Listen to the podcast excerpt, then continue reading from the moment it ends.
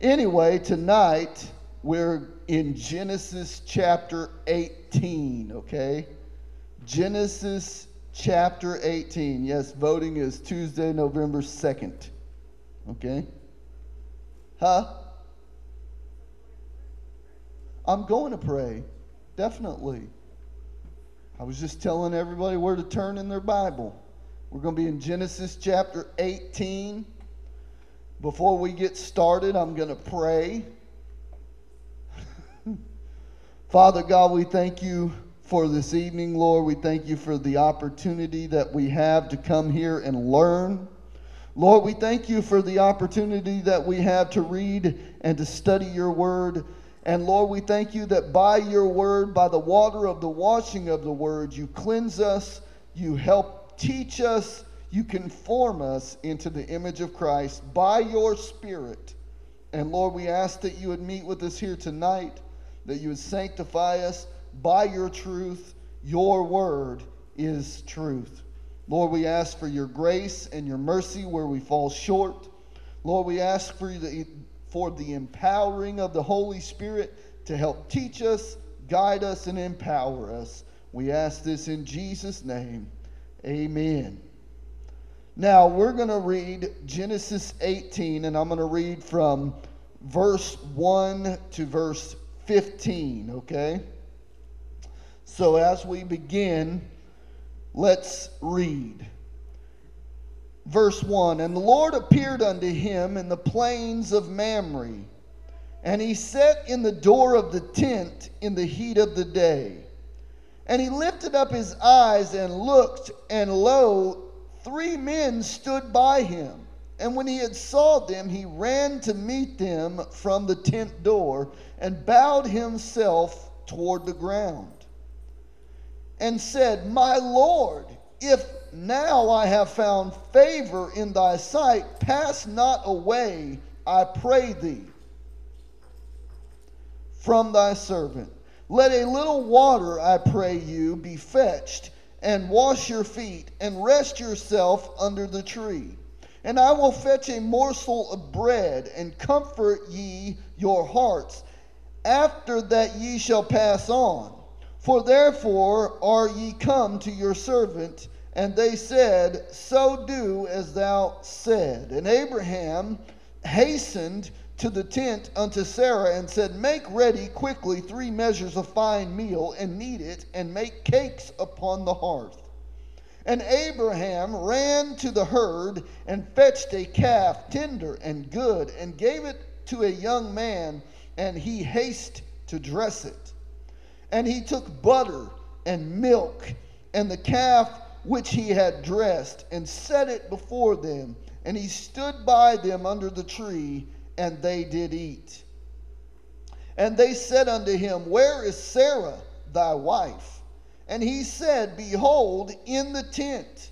And he said, I will certainly return unto thee according to the time of life. And lo, Sarah thy wife shall have a son. And Sarah heard it in the tent door, which was behind him. Now Abraham and Sarah were old and stricken in age, and it ceased to be with Sarah after the manner of women.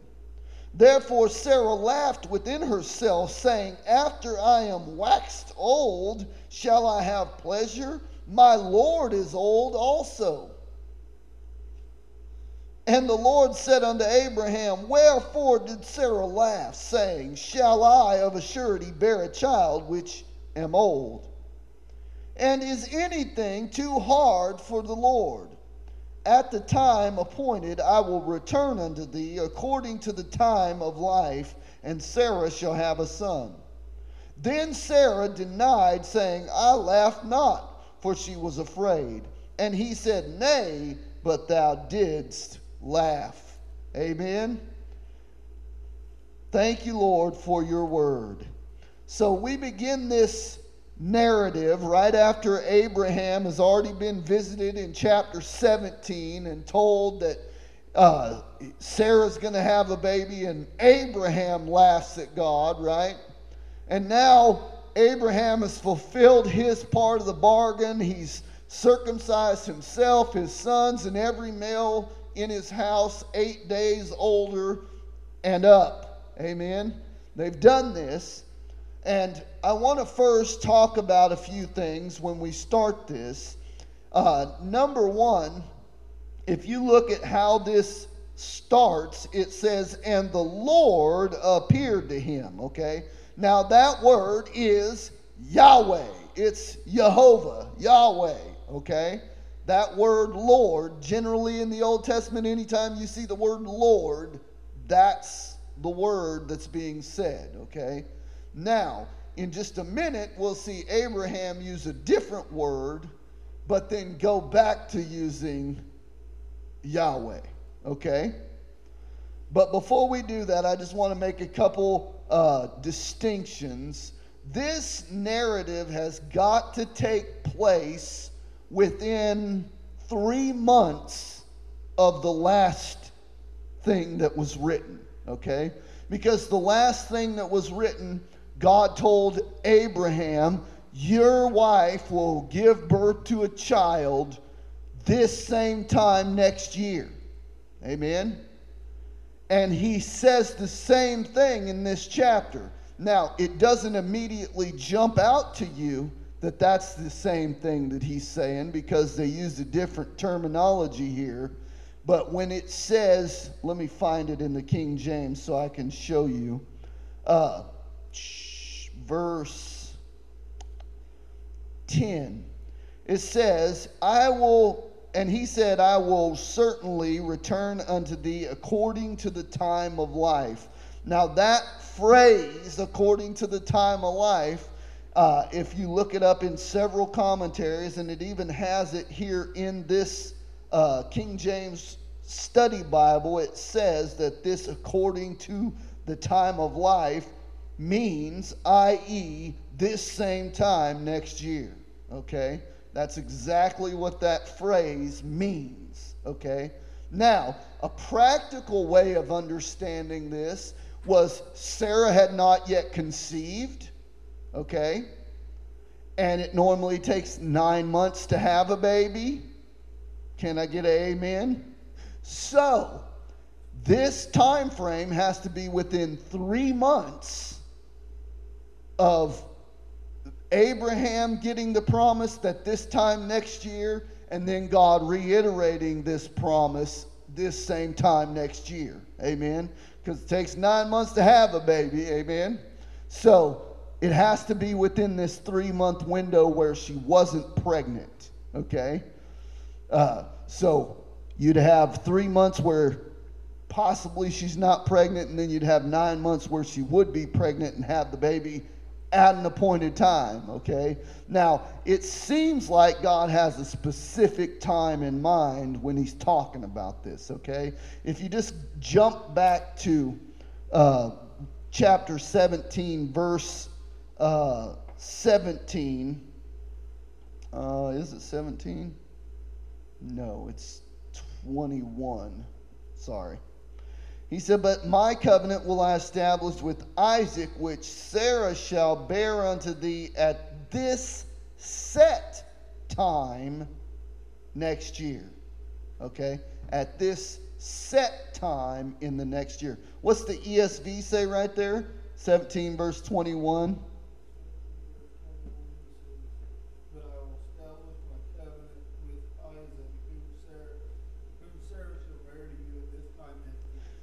At this time next year doesn't quite give the same indication as at this set time in the next year. Okay? At this set time. You see why I like that phrase better? Because it's telling you it's set. God has an appointed time for this to take place, right? This speaks to the fact that God does not work in generalities, right? He's not just like, well, sometime next year. No, God's more specific than that because God knows exactly when it's going to happen, right? Because He's all knowing. Amen.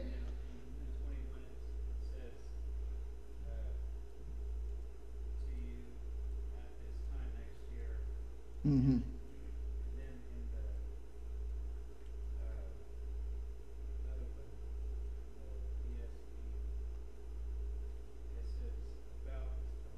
About this time. I, I like the King James the way it gives you more the more specific language of it's going to be a set time. Amen. I like that phrase better. Okay. Now it gets confusing in chapter 18 when they're using the phrase at uh, what did I say the phrase was? I can't even remember it. It's so odd the way it says it. Verse 10 And I will certainly return unto thee according to the time of life. That phrase is very antiquated. We don't understand that phrase very well. You know what I mean? Which is why the King James Study Bible gives you a meaning of that phrase. That phrase means at this same time next year. That's what that phrase means, okay? Interesting, right? So, uh, verse 10 of chapter 18, is that what it says? In, right, right.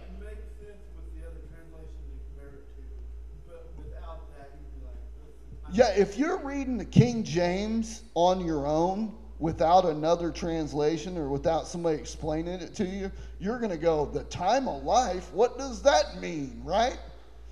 Now, people in 1611 would have understood it. You know what I mean? But us in, you know, 20th century America are going, what? Why does it say it like that? And now that you say it, I get why they say it that way. I understand. Right, right, right. I wouldn't have without a little research, is what I'm saying. I would not have gotten it, right? Now, with this being said, I want to start just we're just going to go verse by verse. It says, "And the Lord appeared unto him in the plains of Mamre." God shows up to Abraham again, okay? And this is uh, I forget what it says here. Uh, this is the third time that God has appeared to Abraham. Okay, appeared to him. This isn't the first time, or you know, third time God's talked to him, but it's the third time that God's actually appeared to him, right? And this encounter is different because he shows up like a man, it says, okay?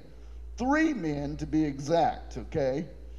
Uh, when we start this, uh, I want to note that Abraham is said to be sitting in the tent door at noonday, okay? why would, you know, like everybody's like, well, what in the world is Abraham doing in the tent door in the middle of the day? Why ain't he out there working? Because it's the desert, people, and it's hot. And instead of dying in the heat, he's sitting in the doorway of the tent, keeping a watch on his flock. Amen? He's smart. He's old too, okay? I'm gonna sit out in the heat when I'm old either, all right? I'm gonna be I'm to be in the shade. That's why whenever you go to family uh, reunions, all the older people like me are sitting underneath the tree, or we got one of them little canopy things that we're sitting under, right? We ain't trying to be out there where the kids are playing in the heat. Amen? So, Abraham's doing the smart thing, watching his flock probably from the doorway of his tent. I would make mention that Abraham has lived in Mamre for quite a while now and is still in a tent, which tells you that he's not, you know, uh, because he's a herdsman, he can't really just establish a house. You know what I mean? He has to take this tent and travel wherever the food is in Mamre for his herd. Amen. Uh, Verse 2 it says, And he lifted up his eyes and looked, and lo, three men stood by him. Now, I have heard many commentators say this is just three men. Uh, some commentators uh, try to say it's three men and then God's there too. I submit to you wholeheartedly that this is the pre incarnate Christ and two angels. And I'll show you why I think that, okay? Number one, the one that talks to Abraham repeatedly in the narrative is called Yahweh, okay? Over and over and over, okay? He is called Yahweh. Okay? Now, in the next section that we're going to get to uh, next week, which I'm going to kind of get ahead of myself, okay? But if you would look at, uh, where is it?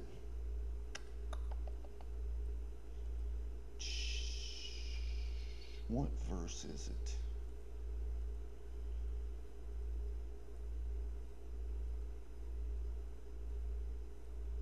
Uh, very first, first verse of that section. Duh. Ha ha ha. Okay. It says right here in verse 16. I'm going to read out of the ESV because it's just a little bit easier, okay? Then the men set out from there and they looked down towards Sodom. And Abraham went with them to set them on their way. And the Lord said, Shall I hide from Abraham what I'm going to do? Okay? So they're all walking now, right? And then verse 22 So the men turned from there and went towards Sodom, but Abraham stood before the Lord. So it sounds as if there were three men, Abraham and them went walking. Then two men kept walking, but Abraham and one man stayed there. Amen? The other two men go walking towards Sodom and Gomorrah, and that's the last you hear of them until verse 1 of chapter 19. And it says, The two angels came to Sodom. So the two men that left Abraham show up in very first verse of chapter 19 as angels and it says the angels came to Sodom in the evening. Amen. The two angels. What two angels? Well, it was the two that left Abraham and the Lord standing there. Amen. So we have clear evidence here that this is Yahweh in some kind of uh, uh, uh, what do they call it? Goodness gracious. A theophany, more than likely a Christophany, amen, a pre incarnate Christ, amen. Because, and I will say this, this cannot be Yahweh Himself. It can't be God face to face that He's seeing. Amen.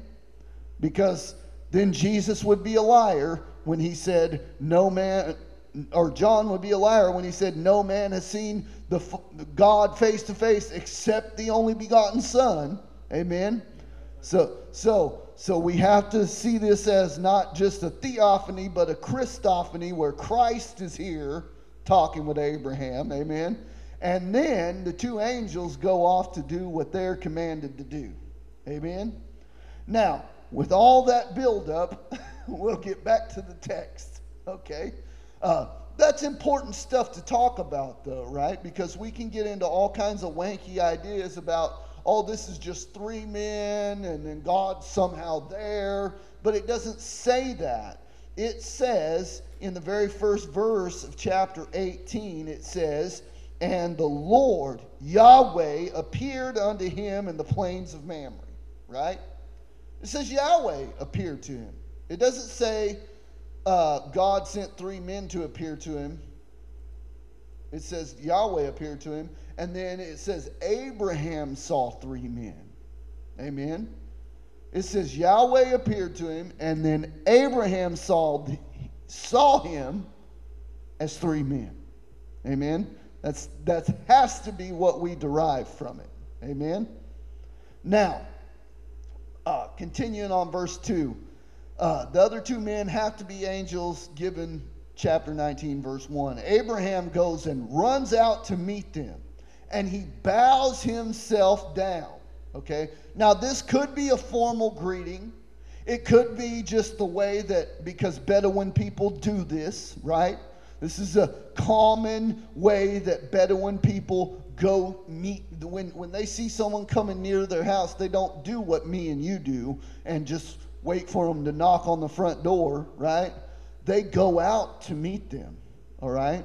Like if you're a Bedouin and you're sitting in the tent, instead of waiting for uh, somebody to knock on the door or come right to the tent door, you're going to get up and go meet them. Uh, whereas we, on the other hand, we're like, oh, I see somebody walking to the front door. Oh, oh no. Uh, are they going to knock? Oh, because then I feel obligated to open the door if they knock, right? Bedouins felt obligated the minute they saw them, okay? And maybe we need to go back to that because hospitality in culture has been lost. Amen. Maybe we need to go back to, oh, I see them coming up to the front door. I'm going to go out and meet them, welcome them in, ask them if they want something to drink. Be just like Kathy Phillips. Are you hungry? And she'll ask you 16 times until you say, Yes, I'm hungry and I want something to eat. Amen? Uh, if you don't know Kathy, you know, maybe we just need to have them come over and help with, you know, something. Have a have a uh, church dinner out there just so everybody can know what I'm talking about. Did you get enough to eat? Come on, there's still more left. that is definitely mom. Amen. Now, he says, he comes up to him, he says, uh, excuse me, he lifted up his eyes and looked, lo, there three men stood by him. And when he saw them, he ran to meet them from the tent door. So Abraham leaves the tent door and bows himself down towards the ground and said, My Lord. Now I know the ESV says, O Lord, right? The ESV says, O Lord, and it's in, interesting why the ESV says, O Lord. Okay, I'm going to read you a little note from uh, this chapter. It says, O Lord in the ESV, okay, on 18.3. It says, the term here, Adonai, A D O N A Y, is a distinctive uh, uh, a distinctive one for God in the Old Testament. And it gives you Genesis 20, verse 4. Okay? The polite term of respect, my Lord, in the Hebrew, Adonai, A D O N I, has a slight difference in spelling, affecting the last vowel. It gives you Genesis 23, 6. The ESV text renders the Hebrew while the footnote represents a different spelling. So the footnote would say, My Lord. The ESV says, O Lord. Okay? And I'm going to finish reading. It says, If the spelling of the Hebrew is correct, and this is what they have in the footnote, and there is no reason to doubt it, then Abraham recognizes the that one of the visitors is a divine manifestation. This explains Abraham's part in the conversation in chapter 18, verse 22 through 20 or 33, when he's talking to God, Yahweh, the Lord, like he wants him to save and spare Sodom and Gomorrah. Amen. Now, if it was a man, how in the world would he be worried about these three guys destroying a whole town. Okay? Three guys are not going to be able to destroy a whole town by themselves. And Abraham would not be worried about them destroying this town if they were just men. Period. Amen. And the very fact that it uses a specific spelling of Adonai that would indicate God or a deity, amen, is very indicative of the rest of the chapter because from here on out, the word Adonai does not get repeated. It's Yahweh, Yahweh, Yahweh, Yahweh, Yahweh. Okay? But that's giving you the indication in Hebrew that this, one of these guys, is God. Amen? So I want you to get that because that's a very important note. Okay? So if the Hebrew is rendering it as a theophany, then we should as well. Amen?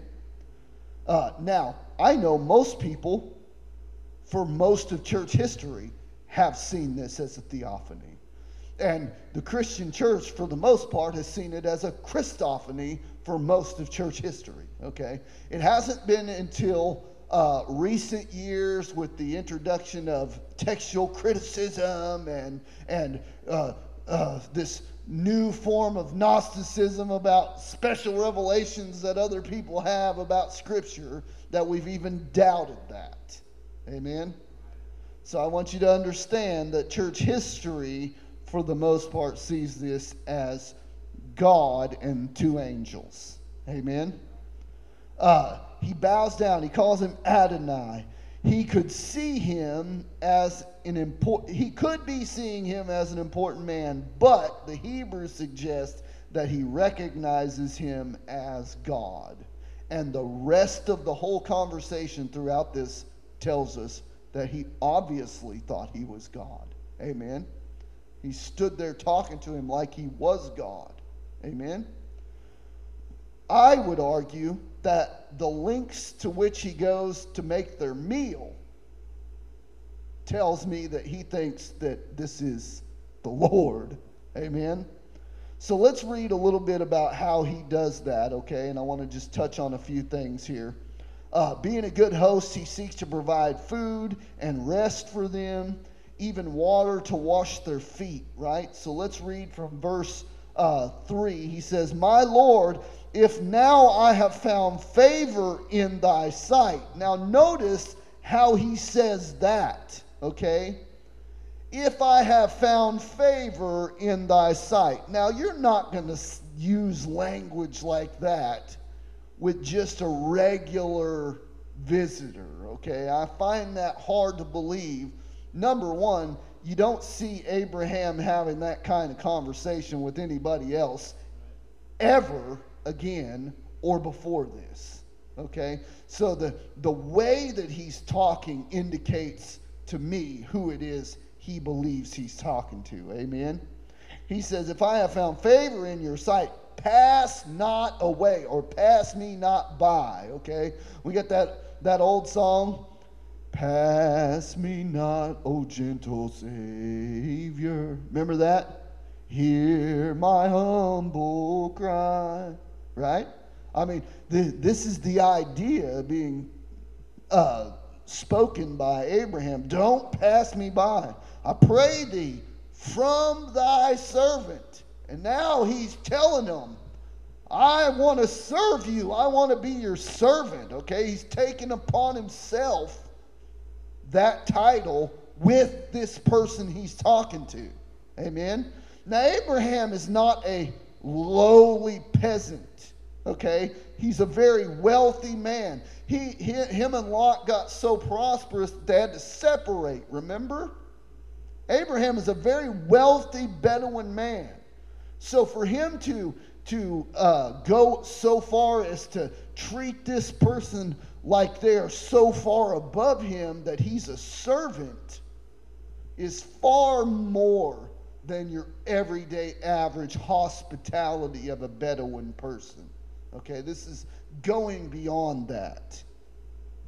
Uh, he says, Let a little water, I pray you, be fetched. Wash your feet and rest yourselves under the tree. So he's, he's given them a place to rest under the tree. He's got water being brought for him. Now, watch this. He says, I will fetch a morsel of bread, and ye comfort your hearts. After that ye shall pass on. Therefore, ye are come to your servant. Here again, he's using the term servant. Amen?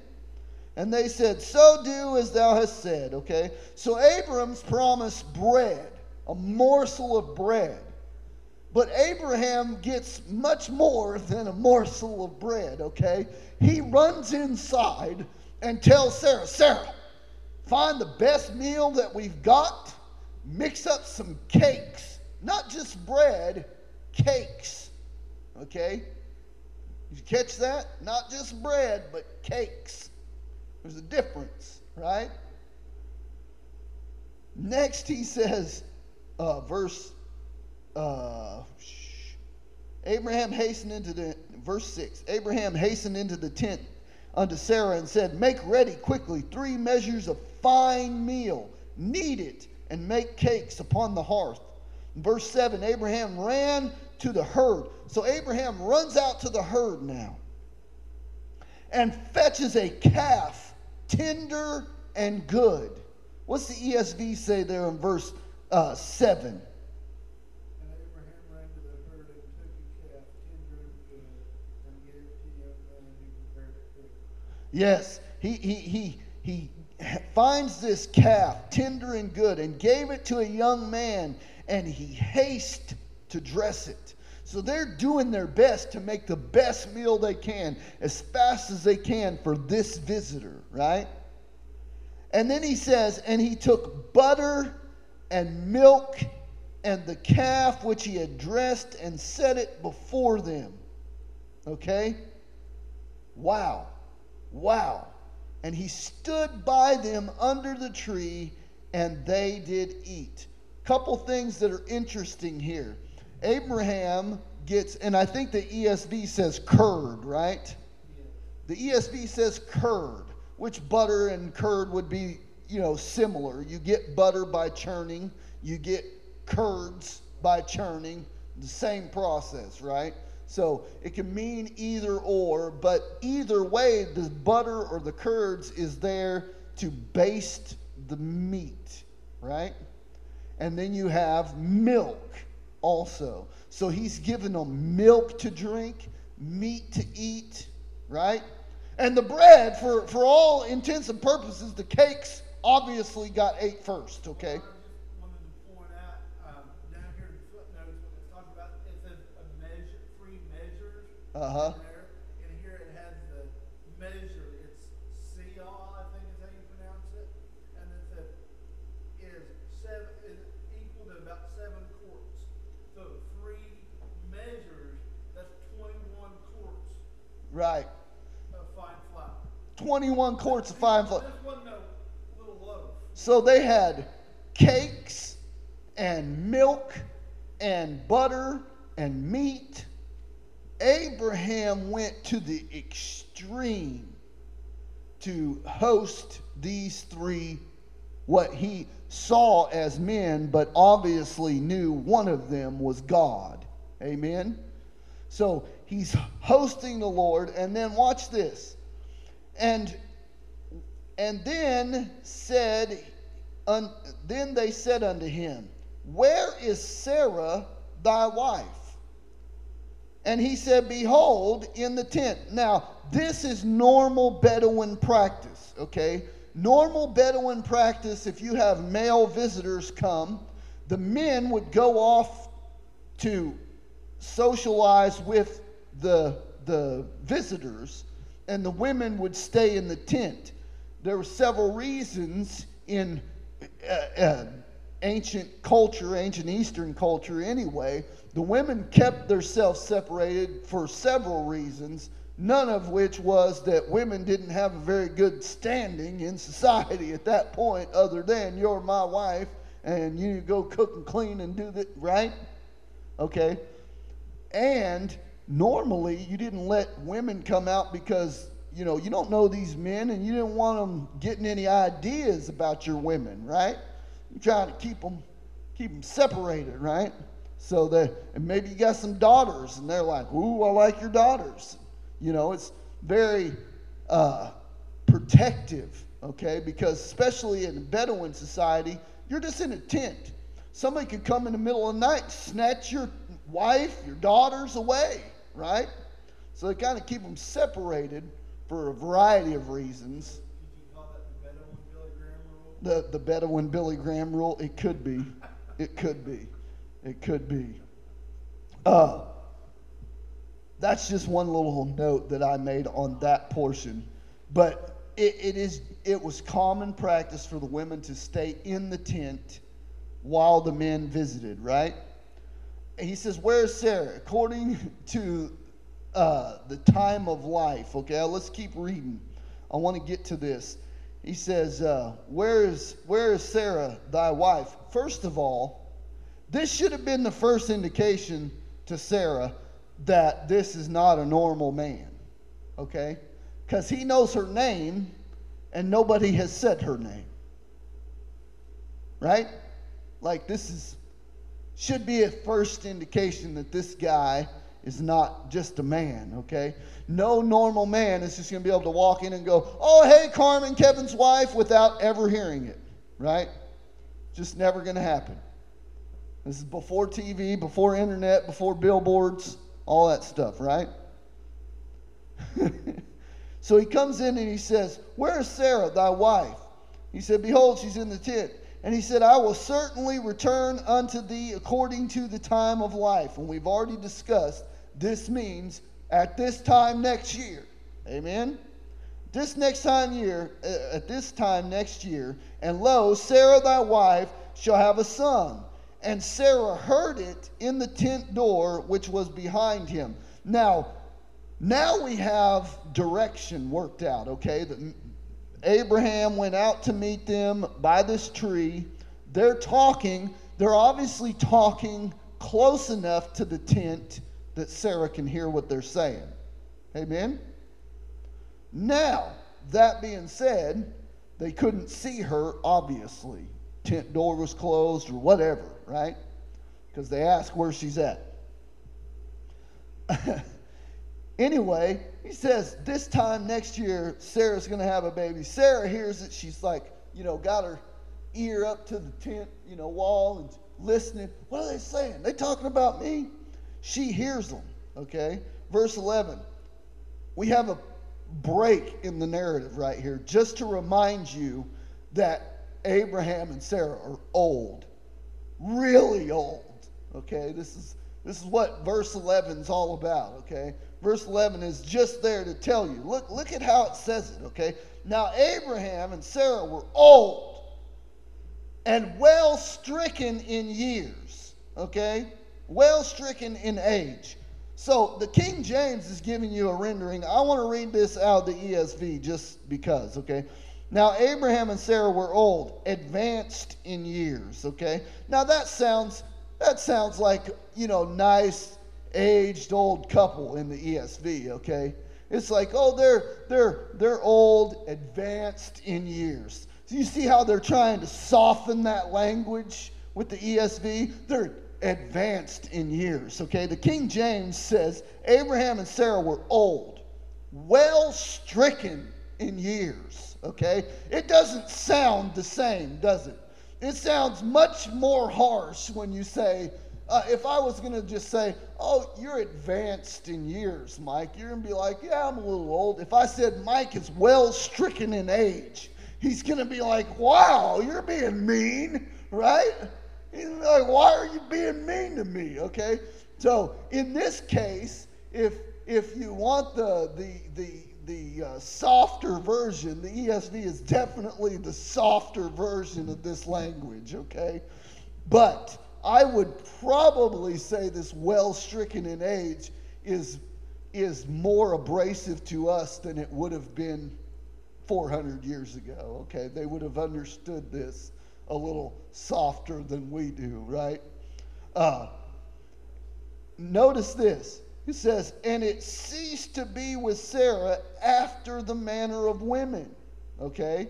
The, the ESV says, the way of women had ceased to be with Sarah. What does that mean? According to the person writing this, Sarah was too old to have babies, right? This is what we're getting out of. The way of women had passed on, okay? Like the the the the the, the barns closed, the the fruits dried up. There's nothing happening here, right? It's not happening. Okay? This is this is what's happening. That's the way that's the way they're describing it, right? Now watch this. It has to be the way they're describing it because of Sarah's reaction, okay? Listen to the King James English on this, okay? Therefore, Sarah laughed within herself. Underline that in your mind. She laughed within herself. It doesn't say she laughed out loud, it says she laughed within herself. Saying, this is what she says to herself After I am waxed old, I have, uh, shall I have pleasure? My Lord is old also. Okay, so Sarah is like, I'm way old, way too old for this stuff. will I really have any pleasure? And Abraham is really old, okay? How's he going to do this? Okay, this is Sarah's mindset, right? The ESV really paints this picture pretty thoroughly when you read it. It says, Sarah laughed to herself, saying, After I am worn out, now whose English is being harsh, okay? The, the, the King James said waxed old, okay? The ESV says worn out, okay? Whoa, whoa, okay? Whoa. If, you, if I was to tell you, uh, you know, uh, my mom was waxed old, it wouldn't sound nearly as bad as telling you that my mom was wore out, okay? Like, whoa, okay? so the obviously the the the scholars that were writing the ESV understood Sarah's feelings just as well as the King James people did, okay? So they're giving you it in this verse and not necessarily the last verse, okay? She says, After I am worn out and my Lord is old, shall I indeed, or shall I have pleasure? Question mark. So, number one, she's like, I'm all wore out. Abraham's too old. How are we going to do any of this? Okay? Because we're done with the pleasure of that. Okay? This is what they're indicating, okay? Now, we're going to keep going before I get myself in trouble. Verse 13. The second indication that we know this is God. Amen. Look at what he says. And the Lord said unto Abraham, Wherefore did Sarah laugh? Now, she did not laugh out loud. She laughed in her own self. She, she laughed to herself said to herself this, okay? But God sees the heart, knows the heart, knows the thoughts of a person. Amen. So this is obvious that this Lord that Abraham is talking to is God because he hears her thought. Amen. It's obvious that this is God. Amen.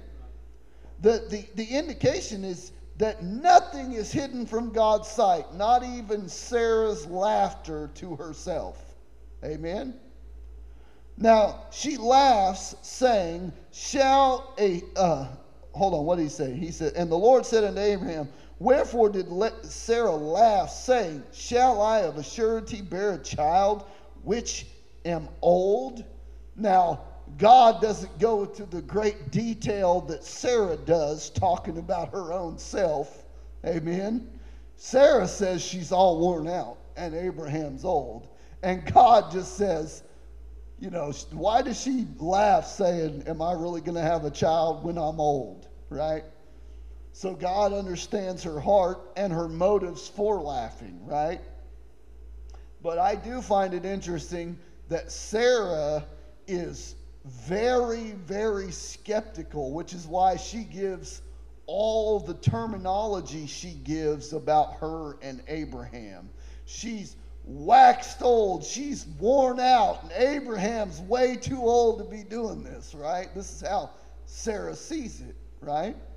This is why she laughs, because she thinks it's preposterous, right?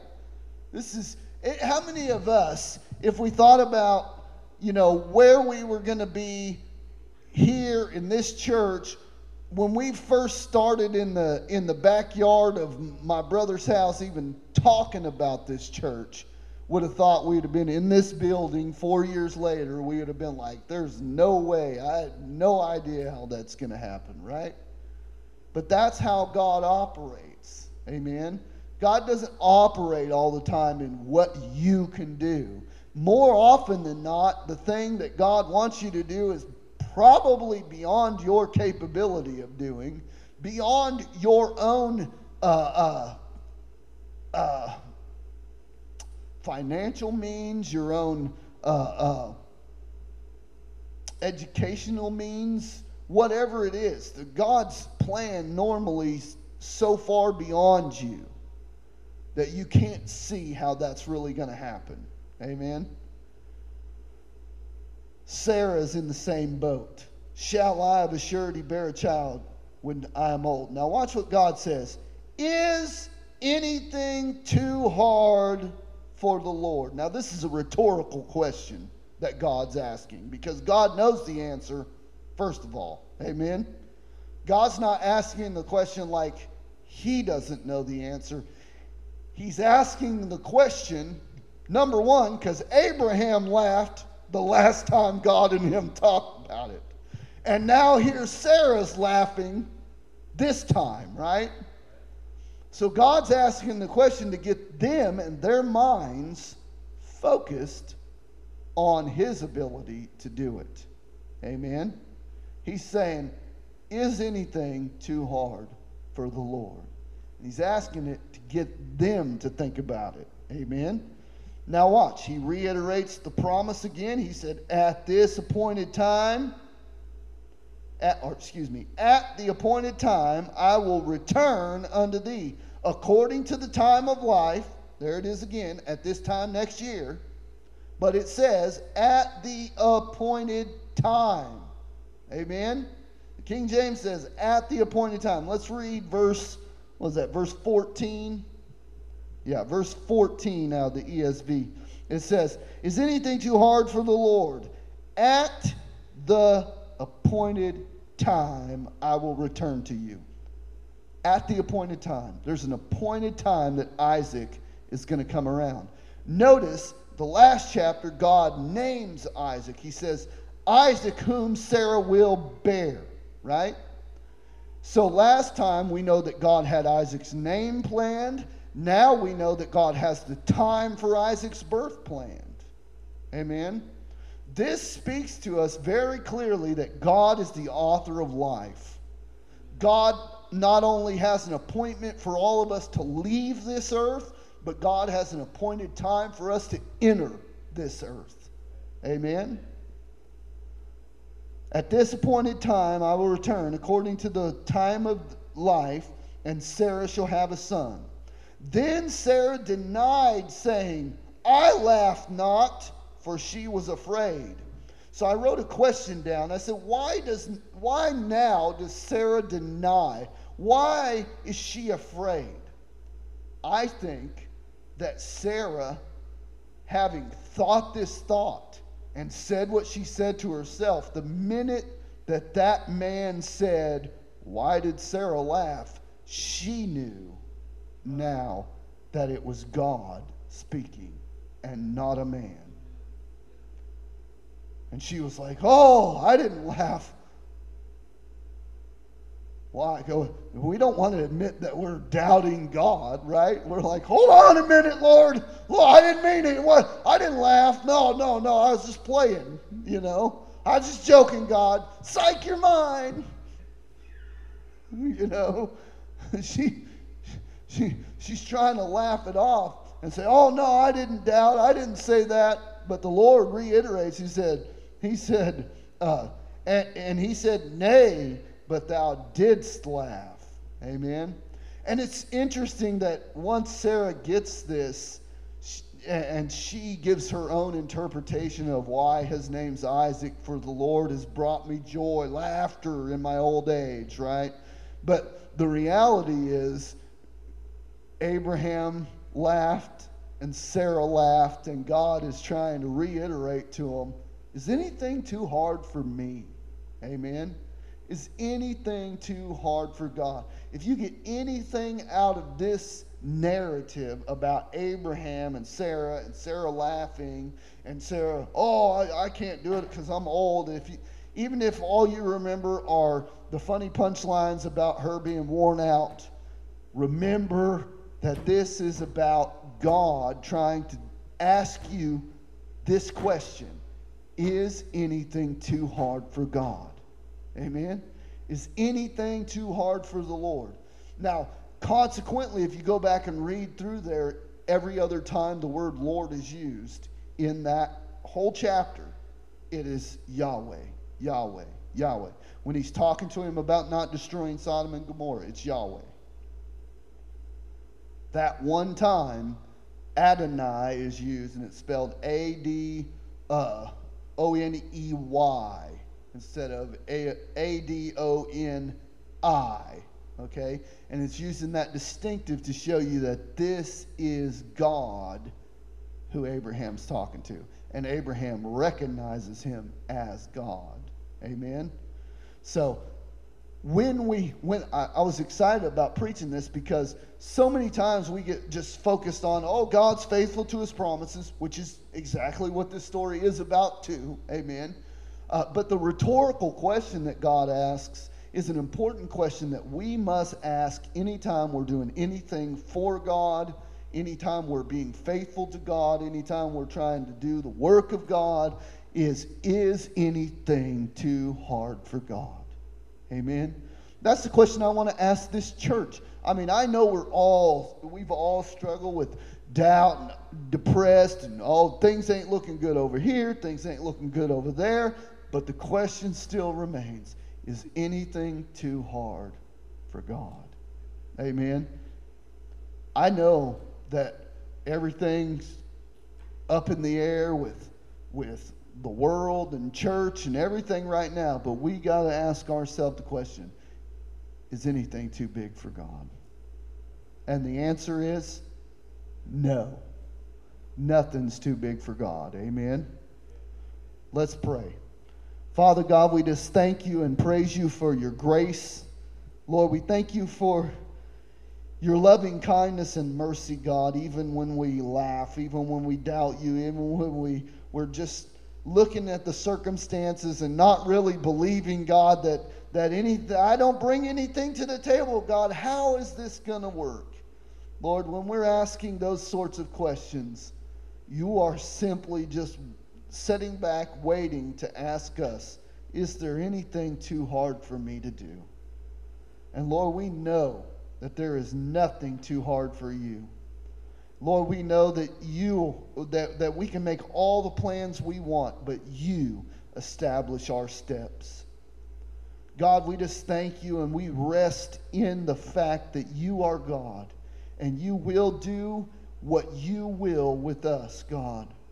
We submit to you. We ask for your grace and mercy for when we doubt. Lord, build us up, strengthen us in our faith, and help us to live out, walk out your will for our life. Lord, for the life of this church, for the life of those who come to this church, God, we ask that you would help them, strengthen them, encourage them, and help them grow closer to you, closer to us, and help in the work of your ministry, God. We ask this in Jesus' name. Amen.